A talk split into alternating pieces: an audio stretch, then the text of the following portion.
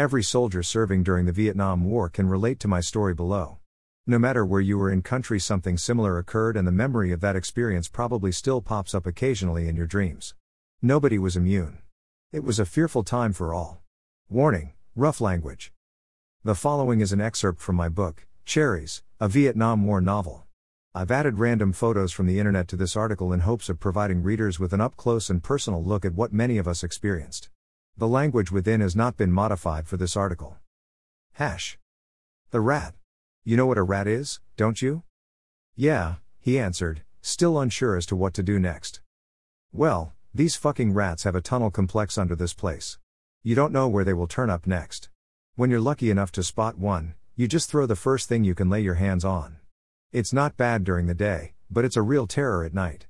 They climb in bed with you, looking for food. John shuddered inwardly.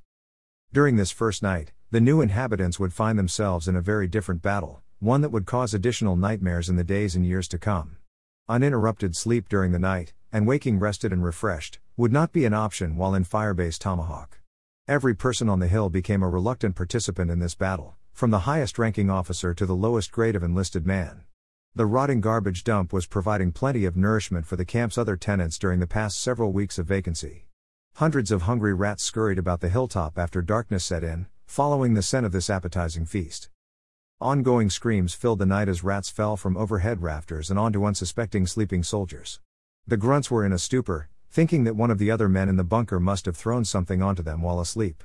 When the realization hit that a rat as large as an alley cat shared the cot with them, no two reactions were alike. Those soldiers from the city were more apt to scream out in sheer panic and cower in fear. The country boys, however, were not intimidated by the invasion, and immediately fought back with whatever weapon they could lay their hands on. Shots rang out as surprised soldiers instinctively aimed at the extremely furtive creatures before realizing their actions were putting others in danger. Still, others used machetes, steel helmets, folding shovels, and even boots to disable or kill the invaders. In the morning, dozens of carcasses lay on the ground outside of bunkers or hung from clotheslines by their tails. The rats spared no one during the night, and everybody had a story to share during breakfast. "Let me tell you about my experience last night," one soldier recounted. "Some screams from the other bunkers woke me up, and I sat there for a minute to get a clear head. I thought I was seeing things when I looked over at Cecil. At first, I thought a cat had wandered into the bunker and found a place to rest on Cecil's chest. It looked like the cat had a deformation or some kind of disease because his tail did not have any fur on it.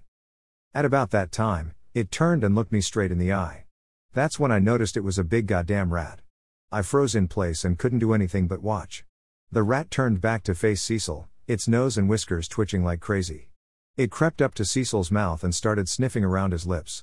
Then suddenly, the rat's tongue came out and started licking at the corner of Cecil's mouth, intent on getting to the dried food or something else from earlier in the day. Clarence stopped for a minute while those around him shuddered at the thought and made comments. Ooh ow ee, rat tongue licking on the motherfucker. Goddamn. You know, I couldn't just sit there and watch. My ass would have been long gone," said another at the table. "I've been licked by many things in my life, but never a rat. That's got to be a weird sensation. I sure never want to find out." "Me neither. Go ahead, Clarence, what happened next?" "The nibbling at his lips must have woken Cecil because he opened his eyes and blinked several times to see clearly. When he looked down and saw the rat's head only inches away, his eyes bugged open in fear and he screamed as if his ass was on fire. It was so shrill and sudden that it scared both the rat and me. Cecil was fast though, and I have to give him credit, he snapped his poncho liner and catapulted that rat onto the floor in the center of the bunker. And, just that fast, he jumped out of his cot with a Bowie knife and proceeded to stab the creature until it was dead. Needless to say, neither of us could sleep any more for the rest of the night." "Damn. That is one bad motherfucker, maybe we all need to move in with Cecil," one of the men commented. They laughed nervously at the comment. "Hey, dig this," another soldier at the table began.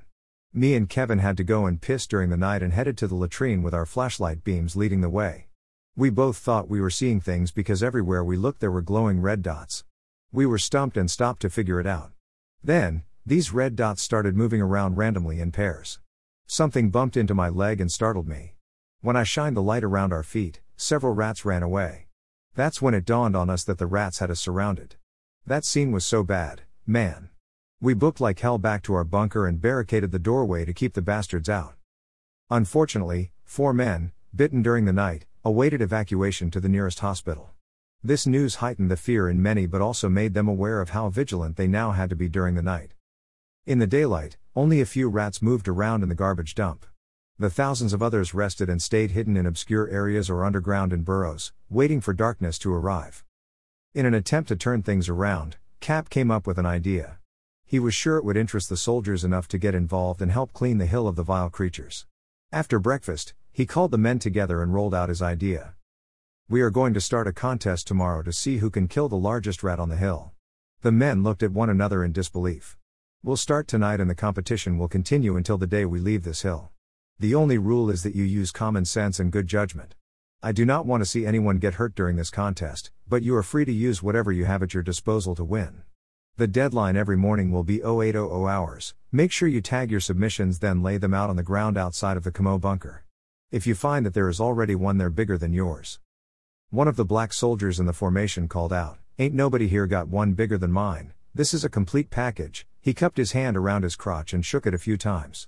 "Yep, you can just give me the prize right now." This solicited laughter and comments from those around him.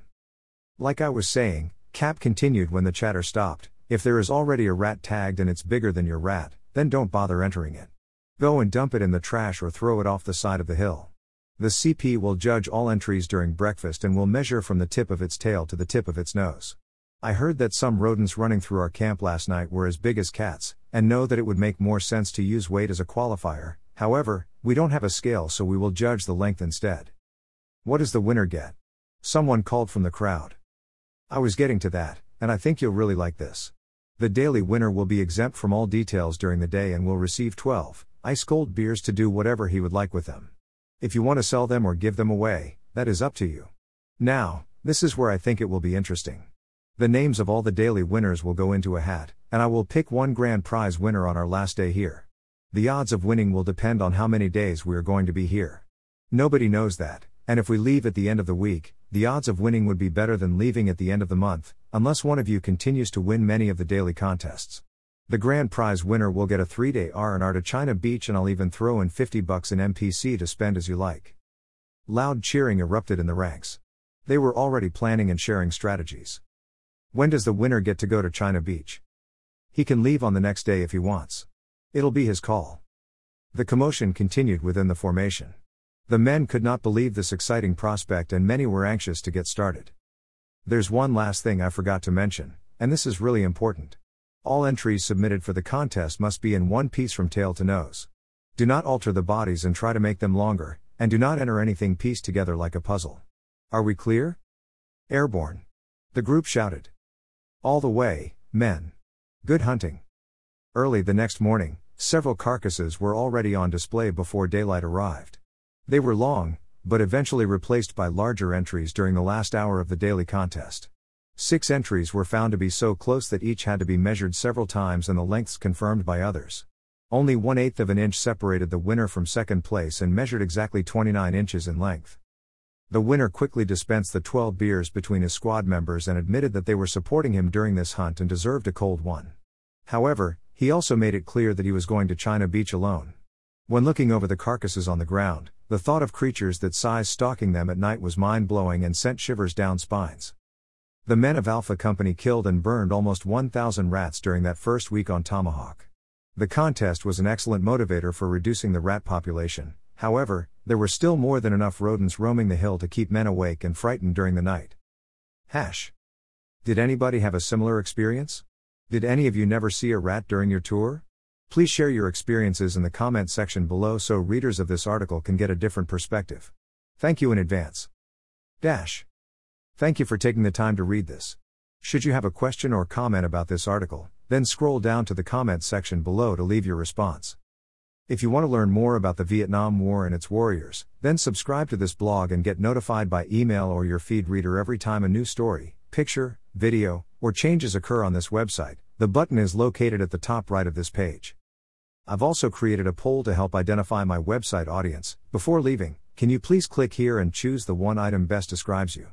Thank you in advance.